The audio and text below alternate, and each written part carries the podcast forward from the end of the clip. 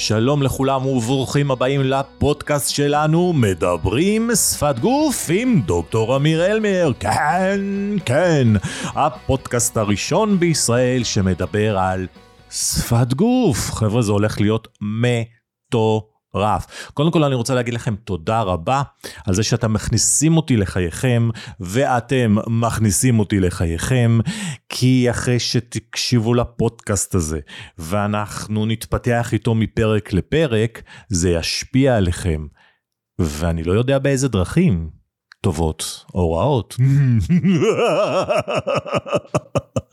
אז אה, מה יהיה לנו ואיך זה יהיה.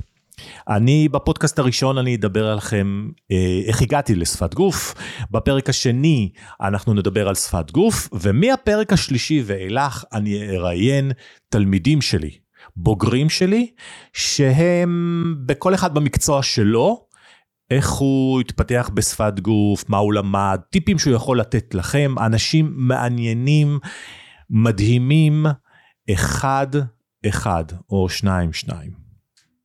טוב, אז בואו נתחיל את הפרק הראשון.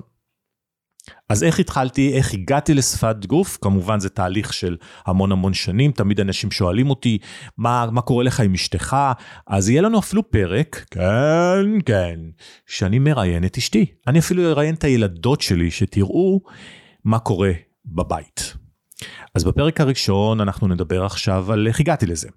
אני נולדתי בניגריה שבאפריקה, אבא שלי עבד בסולל בונה, היינו בשליחות, אבא שלי היה 40 שנה בסולל בונה ארצות חוץ, אני נולדתי בשנת 71, והיינו, זה היה כמו קיבוץ, ותמיד עניין אותי שפת גוף של חיות ושפת גוף של בני אדם, כי היו סביבנו תמיד חיות, אה, יום אחד אני זוכר שאחותי, המשפט הראשון שלה באנגלית היה There is a snake in the bush.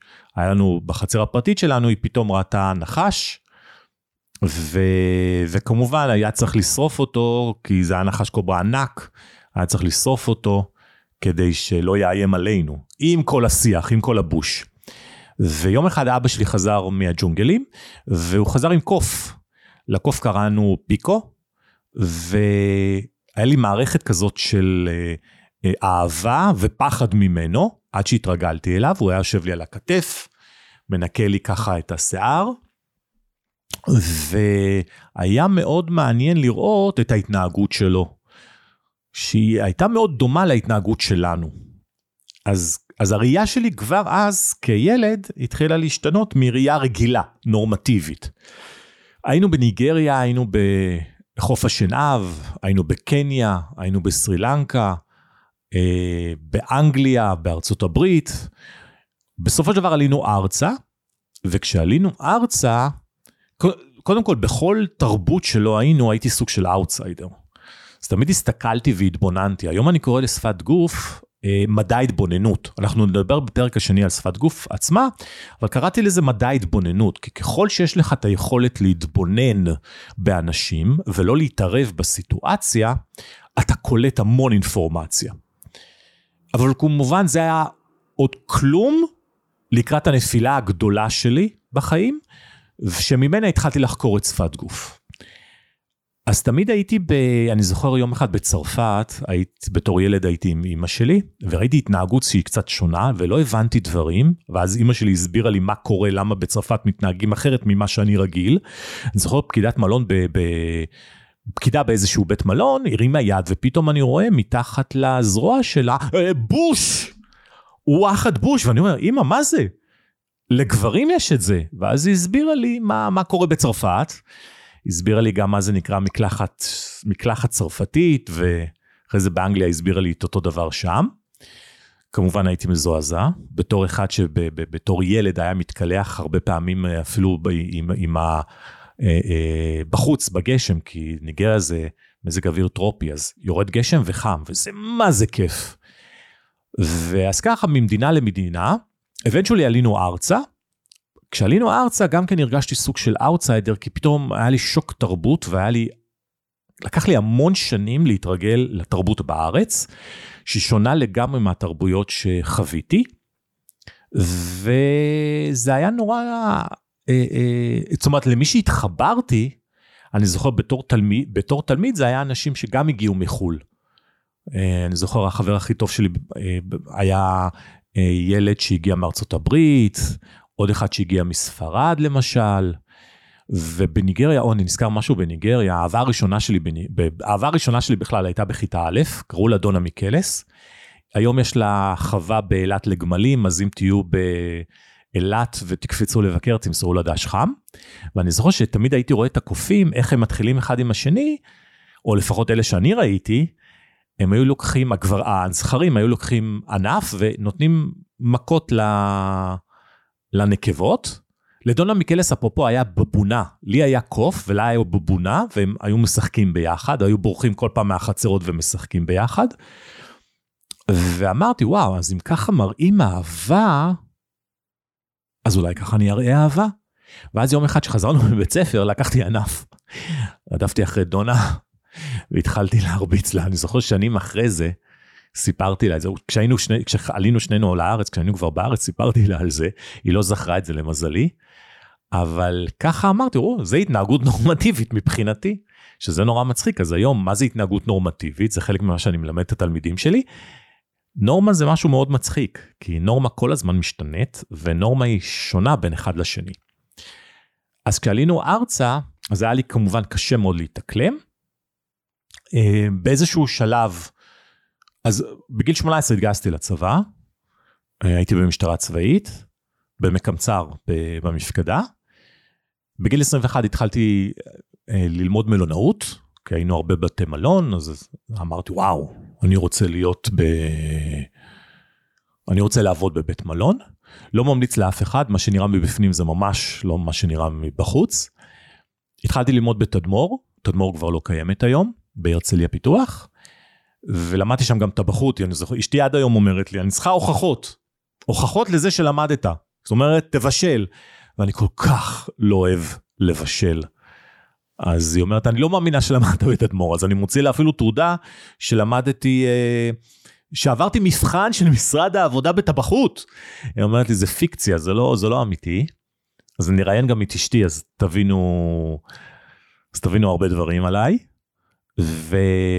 אז מה ש... אז זהו, אז, אז בגיל 21 למדתי, התחלתי ללמוד בתדמור, אחרי זה סיימתי תואר ראשון, ירדתי לאילת לעסוק במלונאות באילת. בצבא הכרתי את אשתי הראשונה, והתחתנו בגיל 23, בגיל 25 נולד הבן הראשון שלי. ואז אמרתי, והיינו באילת, ואמרתי, יואו, איזה טעות עשיתי, איזה טעות. איך, כמה דברים. אחד, אני מה זה בעיר לא הנכונה, שתיים, אני כל כך לא במקצוע הנכון. שלוש, אני כל כך לא עם האישה הנכונה. ומה שעניין אותי זה איך נפלתי. איך נפלתי ולא זיהיתי את, אה, ש, שמי שהתחתנתי איתה פשוט לא מתאימה לי, ומה המניעים שהתחתנתי, כלומר, מה, מה השפיע עליי שכן עשיתי את הצעד הזה, בגיל 23 עוד. והבנתי אמרתי לעצמי, הלוואי, הלוואי והיה לי כלי, תחשבו על זה, שיש לכם איזשהו כלי, שבאבחה אחת אתם מסתכלים על בן אדם ואתם אומרים, אוקיי, אני יודע מי הוא. זהו, לא, לא צריך יותר מזה. עוד לפני שהוא מדבר אפילו. כל שכן שהוא מדבר. תוך עשר דקות גג, גג, גג, אתם יודעים עליו הכל. אמרתי לעצמי, מעניין איזה כלי יש לזה. והתחלתי לחקור תוך כדי שעוד אני ממשיך לעבוד. הבנתי שאני צריך להתגרש, אז חזרתי לתל אביב, באיזשהו שלב, שחר, זה הבן הראשון שלי, אה, עבר לגור אצלי, אז היינו אני והוא, והמשכתי ללמוד תואר שני במנהל עסקים, התמחות בשיווק, שזה היה מאוד מאוד מאוד קשה מבחינתי, ואני זוכר שנפשית קרסתי שם, נפשית, פיזית קרסתי, העמסתי על עצמי יותר מדי, גם לעבוד, גם להיות עם הבן שלי, גם לגדל את הבן שלי, גם להיות עם... אה, אה, וגם ללמוד, זה היה too much, יותר מדי בשבילי. אבל, ובאיזשהו שלב הגעתי לזה שאמרתי, רגע, יש לי איזשהו כלי, שאני מסתכל על אנשים ואני מבין אותם הרי. כי בכל מקום זה מה שעשיתי, אבל זה עדיין לא מספיק. כלומר, יש הבדל, וזה מה שאני רואה אצל אנשים היום, בין זה שאתה מסתכל על בן אדם ואתה מרגיש משהו, לבין זה שאתה ממש יש לך משנה סדורה, ואתה יודע לקרוא אנשים, אתה מבין מה התנועות אומרות, ואתה יודע לתרגם את זה לעומקים הרבה יותר חשובים. מה מניע את הבן אדם, מה האינטרס שלו, למה הוא מתנהג ככה, לראות את בית ההורים שלו. להבין את הבן אדם עצמו, ממש, זה לבנות עליו דיוקן. אז אמרתי, אני חייב ללמוד את זה באופן מסודר. בארץ לא היה בדיוק מקום שאפשר היה ללמוד, אני זוכר שבר אילן היה מקום, אה, היה קורס אחד בבר אילן. היה קורס אחד, ממש, קורס אחד, מחזור אחד, שהם לימדו שפת גוף, וזהו. למזלי הצלחתי לתפוס את זה. באותו זמן גם יצאה אה, הסדרה Lie to me, שקר לי, ומי שיעץ לסדרה היה דוקטור פול אקמן, היום כבר פרופסור פול אקמן, ואמרתי, וואו, אצלו אני רוצה ללמוד, אז למדתי אצלו.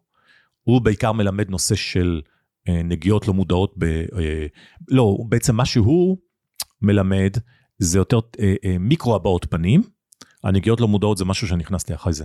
מיקרו הבעות פנים וזיהוי שקרים. אמרתי, אני חייב ללמוד, אז לא, הלכתי, למדתי אצלו, למדתי בבר אילן, אחרי זה הייתה עוד מכללה אה, בארץ שנקראת סמלים, שלמדתי גם אצלהם, ו... ובאיזשהו שלב פתחתי אצלי, זאת אומרת, המשכתי לעבוד כשכיר, הוצאתי את הדוקטורט, למדתי כשכיר, עבדתי כשכיר, תפקיד אחרון סמנכ"ל בית מכירות, מנכ"ל, סמנכ"ל מכירות של בית השקעות, ואז באיזשהו שלב אמרתי די, גם, גם שכיר אני כבר לא יכול להיות, ואז החלטתי שאני פותח את מגדלור, ו... שזה היה לפני איזה 20 שנה בערך, המכון ללימודי שפת גוף, ואני מתחיל ללמד שפת גוף מכל מה שצברתי, פלוס הניסיון של מכירות, שירות, אני מתחיל ללמד. אז עשיתי רק, אה, זה היה קורס אחד, היום זה שונה, זה עם שלבים, והתחלתי ללמד את זה. תוך כדי המשכתי להתפתח בתחום, ואז הגיע הרגע שאיזשהו יום אחד, פתחתי את הקהילה כמובן, ותמיד מהקהילה שולחים לי כל מיני סרטונים, ואז היה איזשהו יום אחד שראיתי סרטון של מישהו ערבי, שמתראיין בוויינט. אמרתי לעצמי, משהו לא מסתדר לי באופן שהוא מציג את הדברים, באופן שהוא מעביר את המסר. עכשיו, על כל הדברים האלה אנחנו נדבר לכל, לכל אורך הפרקים. השפת גוף הרגשית שלו לא טעמה את המלל הרגשי שלו. ואז אמרתי, משהו לא הגיוני לי פה, אני קולט שהבן אדם הוא אדם מסוכן, אני קולט שהוא שקרן, אני קולט שהבן אדם אה, עם פוטנציאל להיות מחבל. ואז התלבטתי, מה אני עושה עם המידע הזה? לא היו לי קשרים אז, איך אני מקדם את זה? אז אמרתי, אמרתי לעצמי, אני אעשה סרטון, אבל רגע, אם אני אעשה סרטון, זה בעיה, זה בעיה לעשות סרטון, כי אז זה אומר שאני מסתכן בלשון, בתביעה, ב, בלשון הרע. כי אני לוקח מישהו שמתראיין ואני אומר עליו, אתה מסוכן, אתה מחבל, עוד פעם, לא סתם מסוכן, ממש מחבל. אבל אמרתי לעצמי, אני חייב לקחת את הסיכון, יהיה מה שיהיה, כי אני ממש מרגיש את זה בדמי, שהבן אדם מסוכן. פרסמתי את זה, עם אותו תאריך ביוטיוב.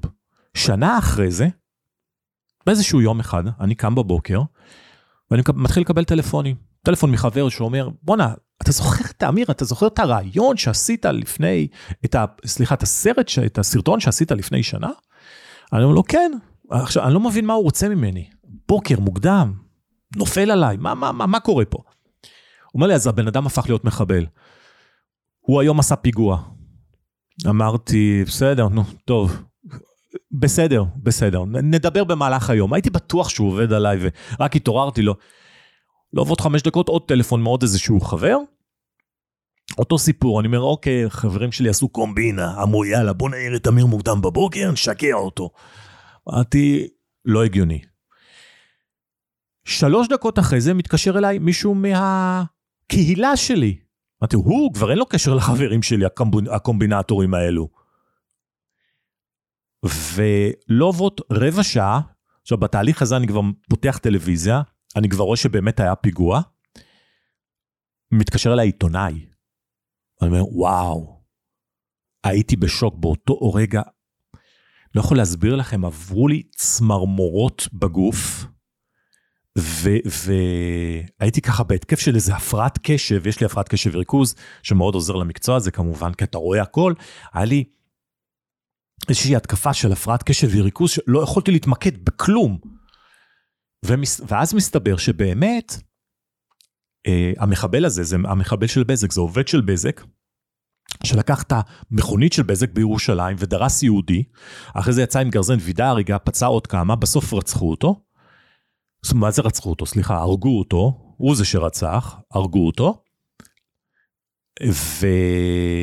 והוא באמת היה מחבל. זאת אומרת, מה שראיתי שנה לפני והתנבאתי, כלומר, בניתי דיוקן, כשלא ידעתי שזה מה שאני עושה, בניתי דיוקן, פרופילאות למחבל, הוא הפך להיות כזה, ואז ראיינו אותי מהטלוויזיה וראיינו אותי מכל העולם, ושאלו אותי איך, איך בעצם הצלחת, מה בעצם עשית, ואני כל הזמן אומר, חבר'ה, אבל לכל אחד יש את זה, לכל אחד מאיתנו יש את היכולת להסתכל ולהתנבא לתהליכים שיקרו. תחשבו רגע, כל אחד בעבודה שלו. יש לכם יכולת, כי יש לכם מספיק ניסיון, להבין שאם קורה משהו במשרד, או בחברה, או אם אתם רואים חשבון בטפסים שאתם רואים אצל הלקוח, או אם אתה איש מכירות, אז אתה מסתכל על אה, האדם שאתה מוכר לו, ואתה אומר, אני יודע כבר אם הוא יקנה או לא יקנה. או אנשים, או אתה מדבר בטלפון עם מישהו, כבר לפי השלום אתה יודע איך הוא מרגיש. זאת אומרת, יא, אנחנו עושים את זה. כן, כן, עושים את זה, אבל אף אחד לא עשה את זה כמוך. ואז אני מתחיל לקבל טלפון מהמשטרה, שאומרים לנו, אנחנו רוצים שתבוא למרכז ההדרכה של, אה, של המשטרה, ותלמד אותנו איך עושים את זה. ואחרי זה התחלתי לקבל טלפונים גם מהשב"כ וגם מהמוסד, בוא תלמד אותנו איך אפשר לצפות התנהגות עתידית, התנהגות מסוכנות עתידית. עכשיו אני חייב להגיד לכם, שה-level של זה, זה אותו level כמו, ש, כמו שאימא או אבא מזהים אצל ילד מה מצב רוח שלו. אם הוא הולך לבכות או לא, או, לא, או לא הולך לבכות למשל. יש סימנים מקדימים, ואנחנו נדבר על סימנים מקדימים המון. איך אפשר לצפות כל דבר שקורה לנו בחיים. ו... ואז התחלתי להיכנס לתחום הזה. בד בבד יצרו איתי גם קשר עורכי דין, ששאלו אותי אם אני יכול לתת עדות בבית משפט על סרטונים, סרטוני אבטחה למשל, שאין להם, אין קול, אבל יש תנועות ולמשל מישהי תבע מישהו על הטרדה מינית, בדיוק בשעות שבמשרד שיש מצלמות אבטחה, ורואים הכל. ויש שם תנועות, עכשיו בוא תסביר לנו, יש, יש הטרדה, אין הטרדה, מה זה אומר? אני זוכר את התיק הראשון שלי, הוא היה באמת היה בהטרדה, בהטרדה מינית, ואני זוכר, ואז להגיש חוות דעת. עכשיו, כל דבר כזה שקורה מקפיץ לי את היכולות פלאים, ומה שאני עושה בין היתר במכון, במכון מגדלור, אני מלמד את התלמידים ואני נותן להם משימות של לבנות עדויות, בין היתר, כי זה משהו שמקפיץ, או ולבנות דיוקנות, דיוקנאות, אומרים בעברית, כי זה מקפיץ את היכולות ברמות היסטריות. עכשיו, אז זהו, עכשיו יש לי הפרעת קשב וריכוז. ברח לי. איפה הייתי? יש פה את התמיכות, ולפני הדיוקנים, יש לי תומך, תומך... אה, אה אז זהו, אז העדויות הראשונות, תודה לתומכים. לעדויות הראשונות, לעדות הראשונה, מה שראיתי, זה בדיוק הפוך. שלמשל, היד שלו הייתה על המחשב, על העכבר, והיא באה להראות לו משהו, אז היא התכופפה אליו, וכשהיא נג... רצתה לגעת בעכבר, הוא הסיט את היד. בדיוק הפוך, כדי להימנע ממגע. אחרי זה היו עוד, עוד מקומות שהיא התקרבה אליו, או שהוא התקרב אליה, למשל, ניתן דוגמה הפוכה, שהוא התקרב אליה, אז הוא שמר על מרחק כדי להראות לה משהו על, ה... על הניירת. אז מה שאני עושה, אני כותב חוות דעת, אחרי זה בבית משפט, זה לא נגמר שם, כי בבית משפט אני צריך לעלות לעדות, ולעמוד במתקפה נגדית של שאלות. שמנסים לקעקע את העדות שלי בעצם. אז אתה צריך לבוא מאוד מוכן, מאוד חד, וכמובן, אני לא לוקח כל עדות. זאת אומרת, אני לא עושה חוות דעת לכל מי שמבקש, כי מבחינתי, אני צריך לדעת, אני צריך להיות שלם במאה אחוזים, שמה שאני רואה, תומך במה שביקשו ממני. כי את רוב התיקים אני בכלל לא לוקח, יש אנשים, יש עורכי דין שאני אומר, תשמע, עדיף שאני לא אעלה ואני אעיד, כי אני חושב שהלקוח שלך אשם. אז יש כאלה שמתעצבנים למשל, אה, כי פתאום אומרים להם את האמת.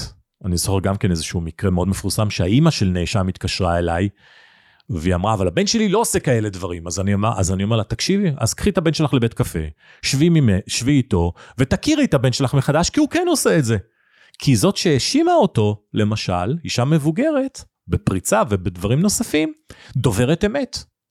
ממה, היא שלחה אותי לסרטון בטלוויזיה, בסרטון ביוטיוב, שפורסם דרך הטלוויזיה כמובן, שאני ממש רואה שהאישה המבוגרת צודקת ב-100%, אז אני לא יכול לקחת תיק כזה. אז רוב התיקים באמת אני לא לוקח, אני לוקח תיקים רק שאני בטוח ב-100%, זה לא כמו עורך דין שאומר, טוב בוא ניקח תיק, מקסימום תצא בעבודות שירות, מקסימום תצא לא בכמה חודשים בכלא. בסופו של דבר מה שנגמר עם הסרטון, עם התיק הראשון, זה שהסתבר, כמובן הוא יצא זכאי, כל הכבוד, אבל מה הסתבר? שהיא פוטרה מהעבודה, וכנקמה היא הגישה את התלונה הזו. מטורף. אה, אחד התיקים, יש לי עוד, יש לי תיק אחד למשל מפורסם על החיילת של אה, אוריאן בן קליפה, חיילת של מג"ב, למשל, שעצרה ערבייה, והערבייה טענה שהיא תקפה אותה. ואני מנתח את הסרטוני וידאו, לא רק של התקיפה עצמה, אלא של תהליך ארוך מאוד שקורה שם, ואחרי זה אני גם עולה לעדות, וכדי להשפיע על השופטת שתבין, אני אומר לה, תשמעי, אנחנו נמצאים פה בחדר, זה מאוד קל להגיד, אבל אני רוצה שתדמייני את עצמך רגע, נמצאת בסיטואציה שיש המון זועם בחוץ, אחרי שהיא נתנה לך מכות ואת נכנסת פנימה, זאת אומרת, המטרה שלי בין היתר בעדות מומחה זה לא רק להגן על העדות שלי, אלא גם לשכנע את השופט שאני צודק. ו... והיום את כל הדברים האלה אני מלמד. עכשיו, עוד, עוד נקודה שרציתי להגיד לכם, שהייתי בין הנישואים הראשונים לנישואים השניים, זאת אומרת בין הגירושים הראשונים, והייתי עם הבן שלי והייתי יוצא לבליינד דייט. נכון? עכשיו זה נורא תלוי איפה אתה פוגש בח... אדם בחיים, כי אנשים פגשו אותי, הי... בחיים, נשים פגשו אותי שהייתי גבר, גרוש, עם ילד, אוקיי? גר אצל ההורים שלו, גרתי באותה תקופה בהתחלה אצל ההורים שלי. אתה מסתכלים על כזה, לא רוצה לי, נכון? מה, מה, מה, מה, מה יגידו? לא, לא רוצה להיכנס לזה בכלל, לא, לא, לא טוב. ו, ואני כמובן תמיד ניסיתי אה, לראות מה התגובות שלהם. אז אמרתי, יש לך מבצע, אחד פלוס אחד, כדאי לך, גבר וילד. עכשיו רציתי לראות מה התגובה. לפי התגובה ידעתי אם זה מישהי שאפשר להיכנס איתה לטווח, אה, לטווח, ליחסים לטווח ארוך. כי יש כאלו שזה, אני אומר את זה, ורגשית לא רואה בכלל שזה משפיע עליהם. כי זה לא פשוט, לא שחיפשתי לו אימא, אבל זה תיק. אין ספק זה תיק, והתיק הזה דווקא עזר לי, כי אז מי שלא רצינית, אין לי מה להכניס אותה לחיי. עכשיו לקח לי באמת 11 שנים בין הגירושים, לעד שמצאתי את... Uh, השתבח שמה לעד את אשתי, את אשתי השנייה שקוראים לה מיכל אלמר ואתם תכירו אותה וכשתכירו אותה אתם תבינו למה אני מדבר. מלאך, פשוט מלאך. אז אה, זהו, והיום יש לי את המכון, והשלבים אצלנו במכון הם אה, מספר שלבים. זאת אומרת, יש לנו ארבעה שלבים מרכזיים, שבארבעה שלבים הללו אנחנו מלמדים ואנחנו יוצאים לשטח, ויש לנו גם ערבי קהילה, אבל בארבעה שלבים האלו אנחנו ממש מלמדים מהדברים הבסיסיים עד הדברים המורכבים ביותר של שפת גוף, שזה ממש להגיש חוות דעת, לדעת לשכנע, אה, גם הצגת המסר שלנו, שזה מאוד מאוד מאוד מאוד מאוד חשוב כמובן. וכל הלימודים מתקיימים תמיד בימי שישי בצפון תל אביב, למה בימי שישי? כי במהלך השבוע אני עובד. זה היתרון שלי, זה הערך המוסף שלי על מרצים אחרים, או על אנשים שמתעסקים בשפת גוף, כי אני היחידי שעובד בשפת גוף. במהלך השבוע אני מצטרף לאנשי עסקים, אני בונה דיוקנאות, דיוקנאות אני נמצא במשאים ומתנים, אני נמצא בבתי משפט, מגיש עדו, עד, אה, עדות מומחה, אני עובד עם, ה, עם כוחות הביטחון, ולכן היתרון שלי שאני מביא גם המון דוגמאות מהשטח לאיך להתמודד עם אה, עם להתמודד עם מצבים. למשל, חברה שוכרת את השירותים שלי כדי לבדוק אה, סמנכ"ל שהתפטר והוא תובע אותם, איך להתמודד איתו בבית משפט למשל, או איך להתמודד איתו במשא ומתן על הפיצויים, כלומר מה, מה יהיו הקווים האדומים שלו, או שחברה ששוכרת אותי כדי להבין אם יושבים נגיד שלושה, שלושה אנשים בחברה אחת ויום אחד הזמינו אותי למקום שהגיעו עשרה איש מהצד השני ובעצם מי באמת מקבל את ההחלטה אז לוקחים אותי כיועץ חיצוני להבין מי מקבל את ההחלטה ואז לדעת איך לדבר איתו.